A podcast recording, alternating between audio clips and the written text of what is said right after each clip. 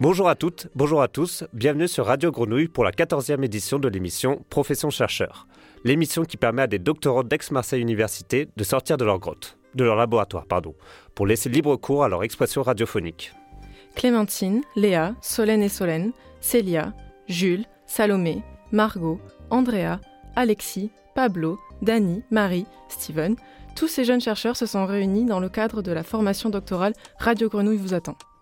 Alors même que nous venons tous d'horizons et de disciplines différentes, écologie, sociologie, physique, psychologie et bien d'autres, nous nous sommes trouvés des points communs, nos quotidiens, nos expériences, nos états d'âme, nos doutes, nos indignations, et j'en passe. De ces rencontres sont nées des discussions, des débats, des idées qui se sont transformées en objets radiophoniques. L'un est un objet de fiction baptisé Les Petites Voix, l'autre objet a pris la forme de table ronde.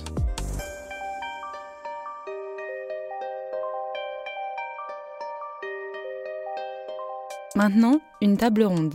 Des doctorantes et doctorants se réunissent, partagent et discutent de leur quotidien, de ce qui les motive et des moments forts de leur recherche. Nous vous souhaitons une bonne écoute.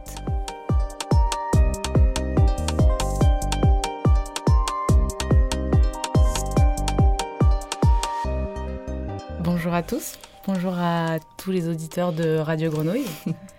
Aujourd'hui, on est quatre autour de cette table, quatre doctorants et doctorantes et puis, euh, on est là pour discuter un peu de, ce qu'on fait, de ce qui nous motive surtout dans nos travaux de, recherche, et puis de comment on est arrivé là en thèse et dans nos sujets respectifs.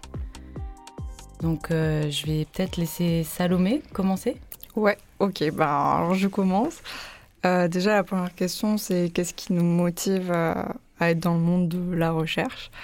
Euh, ben moi, c'est d'apporter un petit peu la petite pierre au, grand édifice euh, de ce qui est euh, tout ce monde de la recherche, avec en apportant des méthodes. alors, ça va être compliqué ce que je veux dire, je vais devoir développer, mais en apportant des méthodes d'extraction de molécules dans le milieu marin en fait. Moi, je travaille dans le domaine de l'écologie chimique et du coup, je vais travailler sur les plantes marines, les coraux donc tous les organismes marins qui sont fixés euh, au, sol. Et en fait, euh, on va chercher à savoir leur composition chimique, parce que tous les composés qui vont libérer dans l'eau et émettre dans l'air, ça peut potentiellement être des composés pour qu'ils puissent communiquer entre eux. Euh, ça va être des composés qui vont interagir avec la composition atmosphérique, donc c'est quand même assez important. Mais aujourd'hui, comment on a accès aux composés qu'ils émettent ben, On ne sait pas trop trop, donc on essaie de développer des méthodes, etc.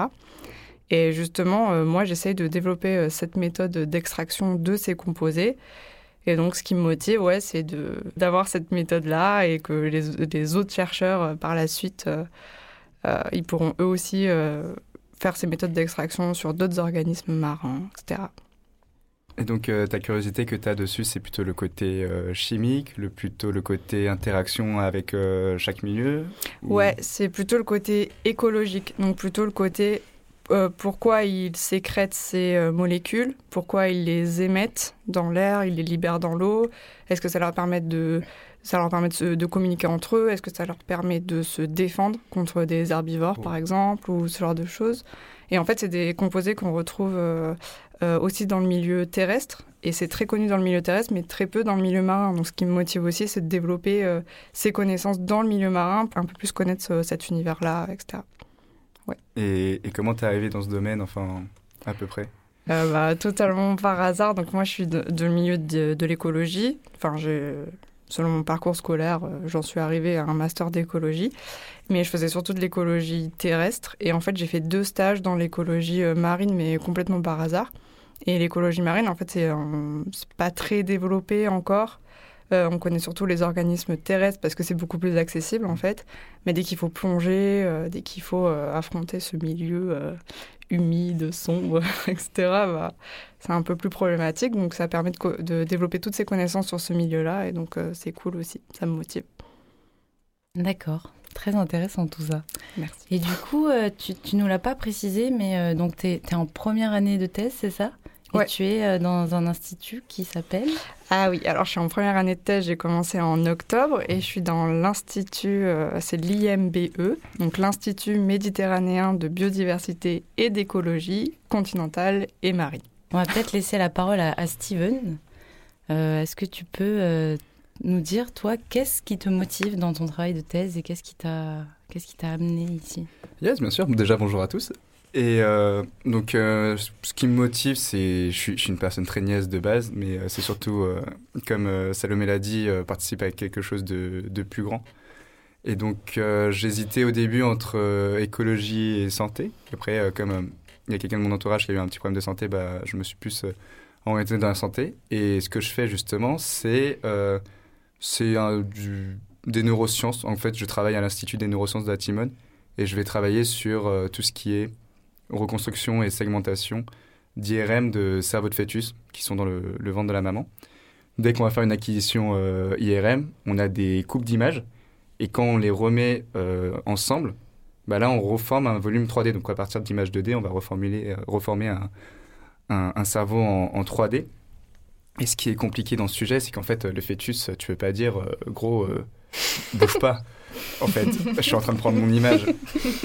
Et, là, euh, justement, euh, c'est pour ça qu'on va faire des modèles mathématiques et tout pour essayer de corriger ce mouvement et de reconstruire le cerveau. Et la partie euh, segmentation, donc en fait, c'est on a envie de dans le cerveau 3D de dire ah bah il y a cette partie là qui c'est qui est intéressante parce que c'est la matière blanche, la matière grise. Et donc en fait, pourquoi on a besoin de tout ça? Comme ça, on a un suivi en fait du, on a un meilleur suivi de l'évolution du cerveau. grâce à ça, on peut savoir par exemple si le cerveau se développe de cette manière, peut-être ça va plus se tendre dans, une, telle maladie. Et même de manière plus fondamentale, il y a toujours ce désir de savoir euh, le commencement de l'homme, enfin d'où il vient. donc en fait, euh, étudier, avoir de meilleures images. On pourrait trouver par exemple le, le sorte de cerveau un peu originel. Euh, est-ce qu'il y a un, schéma comme quoi, quand les cerveaux ils, se développent, on a un, petit cerveau commun à tous? Tu disais que tu venais pas du milieu de la santé, mais du coup, tu as fait quoi pour en arriver là? Ah ouais, donc euh, alors moi je viens de, j'ai fait une école d'ingénieur euh, à Lyon, donc euh, moi c'est plutôt math info physique, mais surtout math info, donc je suis, un, je, suis un, vrai geek, un petit, un gros nerd, et, et donc comme ça j'essaie d'appliquer tout ça à la santé, c'est pour ça que tous les termes de neurosciences que je viens de vous sortir, c'est tout ce que j'ai appris vraiment il y a quelques mois quoi. C'est un peu nouveau pour toi finalement, tu arrives en thèse sur des sujets qui sont assez nouveaux. C'est intéressant parce qu'on pourrait penser que en thèse, on est sur des sujets qu'on connaît déjà bien, mais c'est intéressant d'entendre que du coup, tu arrives dans un domaine que tu connais pas forcément. Exactement, c'était plutôt ouais, l'application neurosciences, ça, ça me tentait vraiment bien. Il y a pas mal d'inconnus dedans, donc euh, je me suis dit, euh, pourquoi pas se dedans Je vais relancer, je vais, je vais faire rebondir sur, euh, sur ce sujet. Clémentine, il me semble que toi, tu, tu, fais quelque chose qui ressemble un petit peu à Salomé, même domaine un petit peu, même institut. C'est ça, Célia, et toi aussi. du coup, euh, ben, pareil, déjà, bonjour, euh, bonjour à tout le monde. Du coup, comme, euh, comme l'a dit Célia, que vous entendrez après, Salomé, Célia et moi, on, on est doctorantes toutes les trois à l'IMPE, donc l'Institut méditerranéen de biodiversité et d'écologie marine et continentale, comme l'a dit Salomé plus tôt. Mais du coup, moi, je fais une thèse en ce qu'on appelle l'ethnopharmacologie. Donc, c'est un mot composé euh, assez simple finalement pour. Euh, j'étudie les remèdes euh, traditionnels qui sont utilisés en. Enfin, les remèdes, pardon, qui sont utilisés en médecine traditionnelle. Donc, on se concentre essentiellement sur les plantes médicinales, même si c'est pas que. Mais voilà. Et moi, mon sujet s'applique à la Provence, donc sud de la France. Je m'intéresse aux, aux plantes médicinales utilisées en médecine traditionnelle en Provence pour des usages externes, donc plutôt des problèmes de peau, de plaies, de cicatrisation, etc. Qu'est-ce qui t'a motivé à aller là et qu'est-ce qui te motive dans les travaux de recherche que tu as effectués? Du coup, pour ce sujet en particulier, c'est que si je, le développe un peu plus, il est assez complet, je trouve. C'est-à-dire que dans un premier temps, on fait ce qu'on appelle une étude bibliographique. Donc, je regarde un peu tout ce qui a été dit, écrit sur les plantes médicinales de la médecine traditionnelle provençale. J'en choisis quelques-unes, parce qu'il ne faut pas rêver en trois ans, je ne peux pas en faire 40 non plus. Donc, j'en choisis quelques-unes. Euh, et, ensuite, je vais aller les récolter sur le terrain, donc en Provence, plus particulièrement dans le parc naturel régional du Luberon. Et après, je vais, comme Salomé, déterminer leur euh, composition chimique. Alors, elle, c'est les composés émis, moi, c'est les composés contenus dans les plantes. Et ensuite, une fois que j'ai les composés contenus dans les plantes, je vais les tester pour des activités pharmacologiques diverses, antioxydants, anti-inflammatoires, euh, antibactériens, cicatrisants, etc. Et donc, ce que je trouve assez cool avec ce sujet, c'est que c'est partir d'un savoir traditionnel qu'il faut valoriser parce qu'ils sont tous en cours de disparition et, vraiment trouver des infos qui permettent de le valoriser, de le valider et de le préserver surtout. Et donc en fait, euh, tu peux lâcher tes meilleures randonnées euh, à Luberon euh, en profitant. ouais. J'espère. C'est pas encore. C'est en- c'est au printemps, là, du coup, logique. Mais ouais, j'espère bien.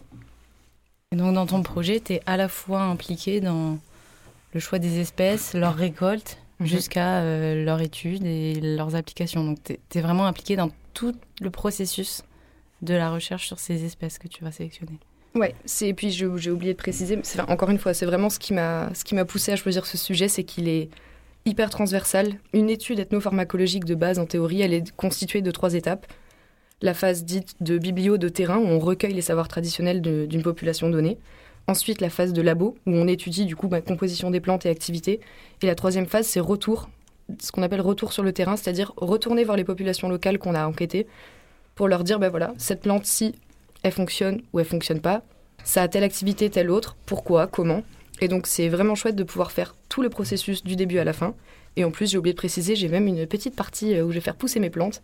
En, leur, en, en leur appliquant différentes sources dites de stress. Donc, est-ce qu'elles poussent mieux à l'ombre, à la lumière, avec beaucoup d'eau, pas beaucoup d'eau, etc. Et plein d'autres possibilités. Donc, euh, c'est vraiment trop cool parce que c'est très, très transversal. Et euh, en fait, t'as pas peur, par exemple, que euh, tu fais une grosse biblio, tu dis ah j'ai trouvé euh, cette espèce de plante, mais en fait quand tu vas sur le terrain, bah tu la trouves pas. Alors, oui et non. On travaille avec le botaniste du parc naturel du Luberon. Donc lui, il sait où trouver quelle plante. Après, bon, il flippe un peu qu'on n'en ait pas assez en quantité parce que l'air de rien, il me faut pas mal de quantité pour faire les extraits chimiques, les tests pharmacaux, etc. Donc, ce qui peut être euh, contraignant, c'est que j'ai pas assez de quantité. Mais par contre, les plantes, je sais qu'elles y sont parce que on a, ça fait partie des critères de sélection que j'ai appliqués pour euh, choisir. J'ai j'ai choisi six plantes, de me concentrer sur six plantes pendant ma thèse. Et on les a choisies justement parce qu'on sait qu'elles sont présentes dans le Luberon en quantité a priori suffisante pour faire des manips. Moi, j'ai une petite question sur les plantes. Est-ce que tu as des espèces protégées? Est-ce que ça pose des problèmes, etc. Non. Non, ça faisait partie également de mes critères, c'est que le but c'est pas d'épuiser la ressource. S'il Ouais. y a des, de base, s'il y a des espèces qui sont protégées, de toute façon, voilà, on les, Mhm. évidemment, on les récolte pas. Et en plus, euh, enfin, pour donner une idée, euh, c'est, ouais, il me faut 5 kilos de plantes, donc euh, j'allais pas prendre. euh, Ah ouais, ouais. ok. Ouais, carrément, puisqu'en fait tu, tu travailles avec un industriel, je crois que c'est ce que tu m'avais dit. C'est ça, bah, c'est euh, à, la fin, euh, à la fin de ma thèse, l'objectif c'est de mettre au point des extraits végétaux qui soient commercialisables par, euh, par le partenaire industriel. Donc voilà, c'est, on va pas récolter dans le Luberon pour que lui commercialise ça, mais c'est juste faut que j'en récolte assez pour que après on puisse mettre en culture. C'est pour ça que je travaille sur la mise en Mhm. culture des plantes pour voir quels sont les meilleurs paramètres de culture pour des plantes euh, avec une composition chimique optimale. Et Très toi, bien. Célia, du coup? Parce que Bon, bah, je crois que je, je ferme la ronde sur les, les- les différents sujets. Donc moi, c'est c'est Célia pour, euh, pour nos auditeurs Radio Grenouille. Bonjour à tous. moi, je suis donc euh, la troisième de cette table ronde à travailler à l'Institut euh, IMBE, donc Institut méditerranéen euh, de biodiversité et d'écologie marine et continentale. Tout le monde le connaîtra maintenant. Et, euh, et moi, je, je travaille sur des plantes que, qu'on trouve pas chez nous, puisque je travaille sur des plantes de Guyane française.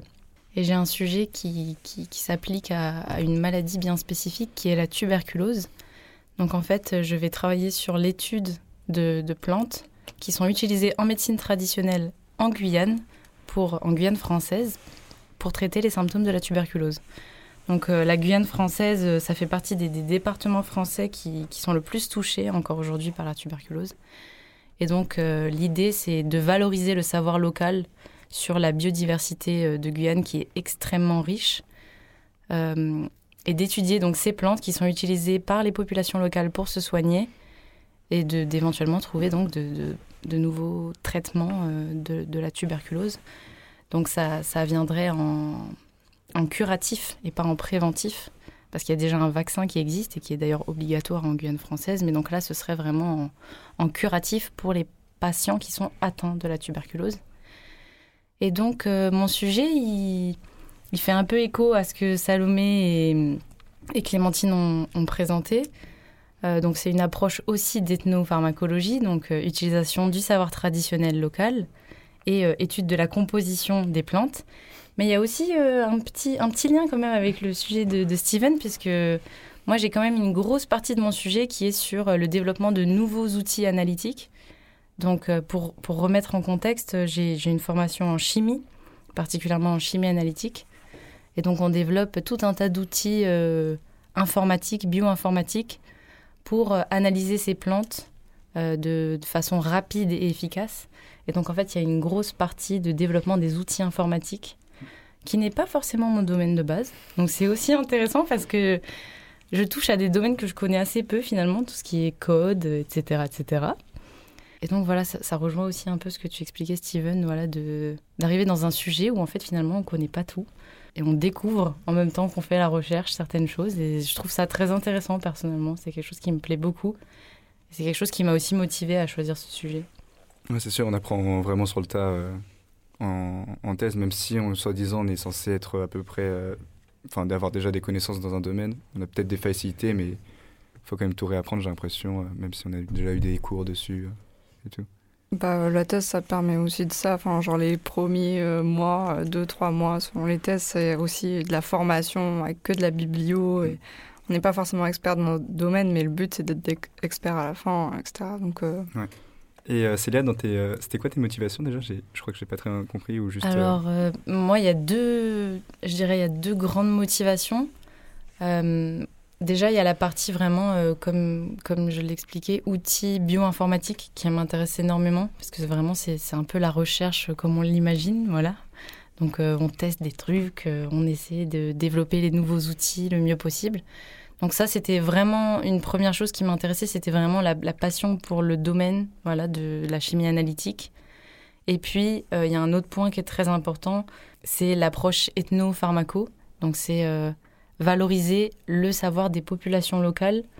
Elles connaissent, les populations locales de Guyane française, elles connaissent extrêmement bien leur biodiversité, leur flore en particulier, dans, dans le cadre de, de ce sujet. Et je trouve que c'est très important de, de valoriser ça. Et puis, ça s'inscrit dans, dans des, des programmes et des projets qui sont tellement plus grands que juste la thèse. Voilà, Mm. parce que si on arrivait à trouver donc des, des- d'éventuels traitements pour la tuberculose à partir de ces plantes, ça pourrait être porteur d'emploi. Euh, on pourrait envisager de mettre en culture ces plantes, donc ce serait fait par les populations locales. Et donc en fait, comme le décrivait Clémentine, il y a une vraie volonté dans les projets de, d'ethnopharmacologie et d'ethnochimie, l'ethnophytochimie, de ramener le savoir aux populations locales. Donc on part de leur savoir à eux, le savoir traditionnel, le savoir local. On mène des projets de recherche et il y a une vraie volonté de retourner sur le terrain et de leur rendre ce qu'on a trouvé pour que eux puissent en faire des applications, donc que ce soit de la mise en culture ou ce genre de choses. Donc ça, c'est c'est vraiment un aspect euh, que, que, je trouve très important dans les, projets de recherche qu'on mène. C'est le retour sur le terrain et c'est ce qui me motive tout particulièrement. Et sinon, euh, bon, un peu plus général pour, euh, pour vous trois, est-ce que vous vous avez pas peur qu'il y ait justement une, une dérive vis-à-vis de recherche, comme une surexploitation, en profiter et, et avoir des abus, quoi? Alors moi, pour mon cas, je travaille sur une espèce protégée en particulier qui est la Posidonie. Après, je travaille aussi sur des austères, je sais pas si ça parle à des gens, mais c'est d'autres plantes marines. Non. Et en fait, c'est toutes des espèces protégées, donc il pourrait pas y avoir forcément de dérive. Parce que, enfin, déjà administrativement parlant, euh, aller récolter ces espèces, c'est une galère. Donc euh, voilà, il n'y aura pas forcément de dérive. Vous, c'est un peu plus euh, pharmacologique, alors que nous, c'est un petit peu plus vraiment le rôle écologique de ces composés et aussi le- leur participation à la modification euh, des composés atmosphériques, euh, etc. Donc, euh, pas forcément de dérive, mais après, ça, c'est peut-être plus de votre côté qu'il pourrait y avoir des dérives, mais après, il faut pas tout voir en noir non plus. Je sais pas ce que vous en pensez. Oui, non, mais c'est ça a été le cas. L'ethnopharmacologie a eu des coups durs parce qu'il y, a des- il y a eu des affaires de ce qu'on appelle le biopiratage, où du coup des, des ethnopharmacologues euh, sont allés dans des populations prendre leur savoir, mais ils n'ont pas fait de retour. Mm. C'est-à-dire qu'ils ont pris le savoir traditionnel, ils ont pris la plante, ils l'ont mise dans un labo, ils ont trouvé des activités et ils ont breveté. Sans retour pour les populations. Du Mm. coup, ça, c'est ce qu'on appelle le biopiratage. Et maintenant, il y a des choses qui sont mises en place pour éviter ça. Il y a notamment le protocole de Nagoya, qui permet de, de protéger à la fois les ressources naturelles et les savoirs locaux qui y sont associés, pour que théoriquement, ce ne soit plus possible d'aller dépouiller des populations de leur savoir sans contrepartie. Si je prends l'exemple de, mon sujet, c'est un, point qui est assez sensible, puisqu'il y, y a eu justement un, scandale il y a quelques années de biopiratage en Guyane française pour euh, un- une découverte de traitement anti-palu. Et donc, euh, on a mis un, un, accent tout particulier sur le fait que voilà, il n'y avait aucune intention de breveter et surtout qu'il y aurait un retour très important aux populations locales. C'est vraiment l'objectif, c'est de, c'est de rendre. Parce que sans le savoir local traditionnel, ce projet ne pourrait pas exister de toute façon. Je pense que de plus en plus, quand même, il y a une conscience qui s'est élevée sur ça avec les, les différents accidents qu'il y a pu avoir. Et puis voilà, encore une fois, comme, comme le disait Clémentine, euh, le protocole de Nagoya, entre autres, il crée un bon cadre pour ce genre de projet. Et après, bah, c'est nous, c'est aussi notre responsabilité en tant que jeunes chercheurs de s'assurer que ce soit fait dans les règles et qu'il y ait un respect du savoir que l'on utilise pour mener nos projets de recherche. Mais toi, du coup, ça soulève la question. Euh, euh, tu, travailles donc sur les IRM de, cerveau de, de bébés, d'enfants De fœtus, avant, qu'ils naissent, ouais. Est-ce qu'il y, a des problèmes d'éthique qui sont liés à, ce, à cette étude? Bah, Je me suis posé surtout les questions euh, avant de choisir le, sujet de thèse. Donc en fait, j'avais peur qu'il y avait des, des soucis d'eugénisme. Et en fait, après, je me suis dit que ah oui, eugénisme, c'est le choix de la... Enfin, faire une sorte de sélection de population en amont pour avoir à peu près euh, la soi-disant population euh, souhaitée. Mhm. Donc, euh, plus simplement, il y a eu dans l'histoire pas mal de cas d'eugénisme. Et donc, je m'étais dit que, bah, justement, en sachant, sachant peut-être le, développement du cerveau, si on pouvait faire plus, plus de prédictions, est-ce qu'on arriverait vraiment à, choisir ce type de population?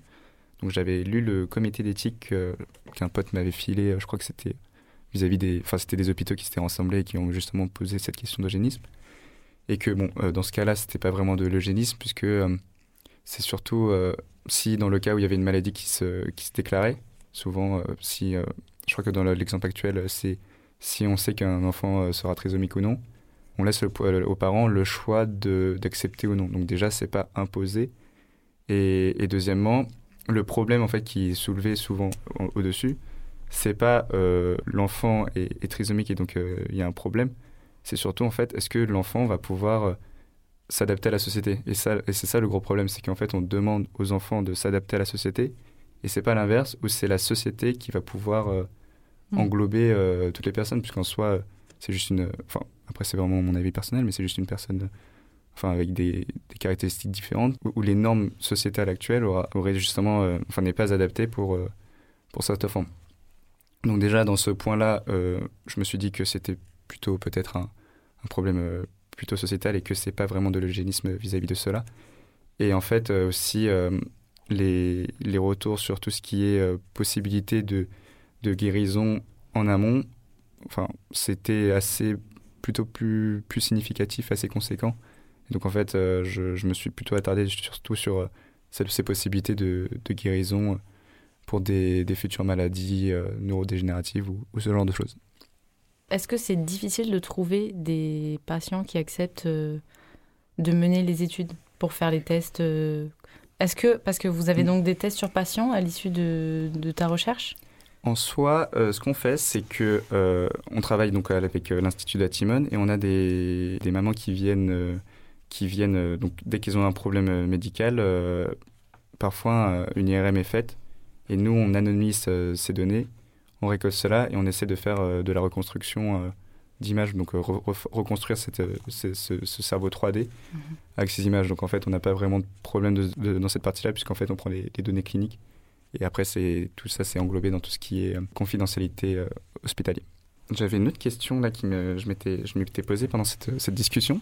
C'est est-ce que vous saviez que vous allez finir, par exemple, en recherche et voire même dans ce studio de Radio Grenouille Je sais pas qui veut. Clémentine, vous aussi. Hum, moi, j'avoue qu'après ma phase pirate, euh, ça a été la recherche depuis assez longtemps, aussi longtemps que je me souvienne. J'avais pas prévu euh, en pharma, en ethnopharmacologie. Pour, au début, je voulais faire de la recherche en psychiatrie, à titre personnel. Donc, euh, la recherche, ça a toujours été quelque chose qui m'attirait énormément. Et, et du coup, on peut finir par y arriver pas forcément par la porte qu'on avait envisagée. Mm. Et Radio Grenouille, euh, bah, après ça, je pense que tout le monde rebondira dessus, mais Radio Grenouille, c'était une opportunité de pouvoir expliquer aux auditeurs, au grand public, entre guillemets, ce, qu'on fait, pourquoi on le fait, et puis aussi et surtout de rencontrer d'autres doctorants, d'autres disciplines, parce mm. que Là, on n'est pas forcément hyper représentatif parce qu'on est quand même trois du même labo. Mais, Et mais l'émotion c'est- santé, ouais. Ouais, et l'émotion santé. Mais du coup, c'est- c'était quand même l'opportunité de rencontrer des doctorants de plein d'autres disciplines qui travaillent sur des sujets très différents, avec des techniques très différentes, et de voir à quel point on a énormément de points communs et, de, et pour autant autant de différences. Donc, euh, Ça soulève une question qui est euh, déjà la, question de Steven sur est-ce qu'on s'imaginait être en recherche, mais euh, vous, euh, dans la recherche, qu'est-ce qui vous motive? Est-ce que c'est purement la partie recherche? Parce que pour nos auditeurs, il faut aussi préciser, on est tous les quatre dans la recherche publique, et la recherche publique, c'est aussi l'enseignement. Est-ce que vous êtes motivé par ça ou est-ce que vous êtes uniquement motivé par l'aspect recherche ou pas? Je sais que Salomé, il me semble, que tu es aussi motivé par l'enseignement. Est-ce que tu peux nous en dire un petit peu plus? Alors la grosse partie euh, enseignement et transmission des savoirs et médiation, c'est une grosse partie qui, moi, me motive beaucoup. euh, faire le lien vraiment entre le monde de la recherche et le grand public, etc. euh, je pense que c'est ce qui, un petit peu ce qui me motive le plus quelque part et essayer de dire à tout le monde de regarder ce qu'on fait, euh, regardez à quoi ça sert, euh, tout ça. Euh, et ouais, la partie médiation, euh, bah, c'est ce qui m'a amené à Radio Grenouille, euh, euh, parler un peu de ce que je fais, euh, parler du monde de la recherche. euh, c'est une de mes motivations principales, je dirais, globalement. et puis je fais de l'enseignement aussi, ouais, on donne des cours euh, à la fac, donc on est devant des étudiants. euh, sur des sujets euh, qui, qui n'ont pas forcément un lien avec notre thèse, voire euh, souvent qui n'ont aucun rapport. Mais euh, c'est bien aussi de se confronter à ce petit monde-là des étudiants et d'essayer de leur faire apprendre et de les motiver sur un sujet, tout ça. Enfin voilà, moi ça me plaît beaucoup. Ouais, Oui, c'est un, un aspect encore différent. C'est une casquette en plus, j'ai envie de dire. ouais carrément. Il faut avoir plusieurs cerveaux. Mais ouais. Et toi, Steven, est-ce que, Si je, je me voyais ici. Ah, l'enseignement. vois Est-ce que, est-ce que tu te voyais en recherche? Un moment, ouais, puisque euh, j'avais euh, quand même ce, ce, ce rêve, à un moment, de- d'avoir un prix Nobel. Ah. je me suis dit, waouh, il faut que je fasse de la recherche pour avoir un prix Nobel. Donc jusqu'à là. Et même, j'ai même hésité d'être écrivain. Mais bon, comme euh, j'étais vraiment, vraiment nul. bon, une thèse, c'est un gros bouquin. hein. C'est vrai. C'est vrai que, ouais. Et euh, ouais, c'est un gros bouquin, mais fait, euh, quand j'étais à l'école, j'ai été très, très nul en français, souvent en dessous de 10, surtout tout ce qui était rédaction. Donc Hmm. à ce moment-là, je me suis dit, bon, on va, on va cal- mettre ça de côté un peu pendant un petit moment. Non, mais sinon, quand, quand j'étais petit, je voulais être euh, crépier. Donc, Ça existe ce mot Crépier, ouais. Et euh, mes parents, ils ont. Puisqu'en fait, mon, ma, ma logique, c'était euh, purement capitaliste aussi, aussi en termes de goût. C'était, euh, attendez, non, mais les crêpes, c'est super bon, en fait. Et en fait, euh, comme c'est super bon, je vais devenir crépier, je vais en vendre plein, plein, plein, je vais devenir millionnaire. Hmm. Donc là, mes parents et, et mon frère, ils ont essayé de me faire comprendre sur plusieurs années que c'était pas un business très viable, quoi, à ce moment-là, pour devenir millionnaire, mais c'est possible. Et donc après, ouais, je me suis tourné un peu dans la recherche. Donc euh, ça, ça m'avait, ça m'avait plutôt plu. Et euh, la question de l'enseignement, euh, ouais, ça me plaît carrément, euh, l'enseignement, même si euh, là, je l'ai pas. Enfin, là, j'ai, j'ai pas commencé. Euh, je sais pas si euh, mon directeur de thèse va apprendre dès maintenant que j'aime- je souhaiterais, euh, je, souhaiterais, je souhaiterais enseigner. Donc, euh, ouais, il faudrait que j'en parle un peu avec lui pour, pour sa- savoir si je peux avoir quelques heures d'enseignement. Et Toi, Célia, tu veux rebondir? Moi, est-ce que je me voyais chercheuse? Euh, je, je pense. Je ne saurais pas dire euh, exactement à partir de quel moment, mais euh, ça, ça fait un moment, ça c'est sûr. Mm. J'ai toujours été intéressée par les questions euh, de biodiversité, d'écologie. Quand j'étais petite, c'était plus les animaux, forcément. Mhm. Mais très rapidement, je me suis orientée vers euh, la chimie des substances naturelles, la chimie des plantes en particulier. Donc euh, je dirais que ça fait un moment. Mais moi, du coup, je ne suis pas le même modèle que vous parce que j'ai j'ai vraiment envie de me concentrer sur la recherche. Euh, L'enseignement, ça, ça a l'air très chouette. Mais je, je pense que je ne me voue pas forcément à ça. Donc je- j'ai plus pour projet de me concentrer sur la recherche et pas forcément de faire d'enseignement à côté. Et quand tu dis euh, très rapidement, euh, t'es passé de animaux à chimie organique, c'était pas quand t'étais au collège ou un truc comme ça, tu t'es dit, euh, waouh, j'ai passé à la chimie organique des, des vivants. euh. Bah, en fait, euh, je pense que dès que j'ai commencé à découvrir un peu le monde de la chimie des substances naturelles, donc ouais, je dirais lycée, entrer dans les études supérieures, en fait. ouais. Dès que j'ai été introduite au sujet, ça m'a plu de suite. Donc euh, Bah, C'était cool cette discussion avec vous. Ouais, c'était très intéressant. ouais. Découvrir un peu plus, À refaire, hein, je pense. à refaire. J'espère que, que ça vous aura plu. et on en a appris un peu plus sur euh, vos sujets respectifs. Mm. Merci à tous. Merci, de nous avoir écoutés sur Radio Grenouille.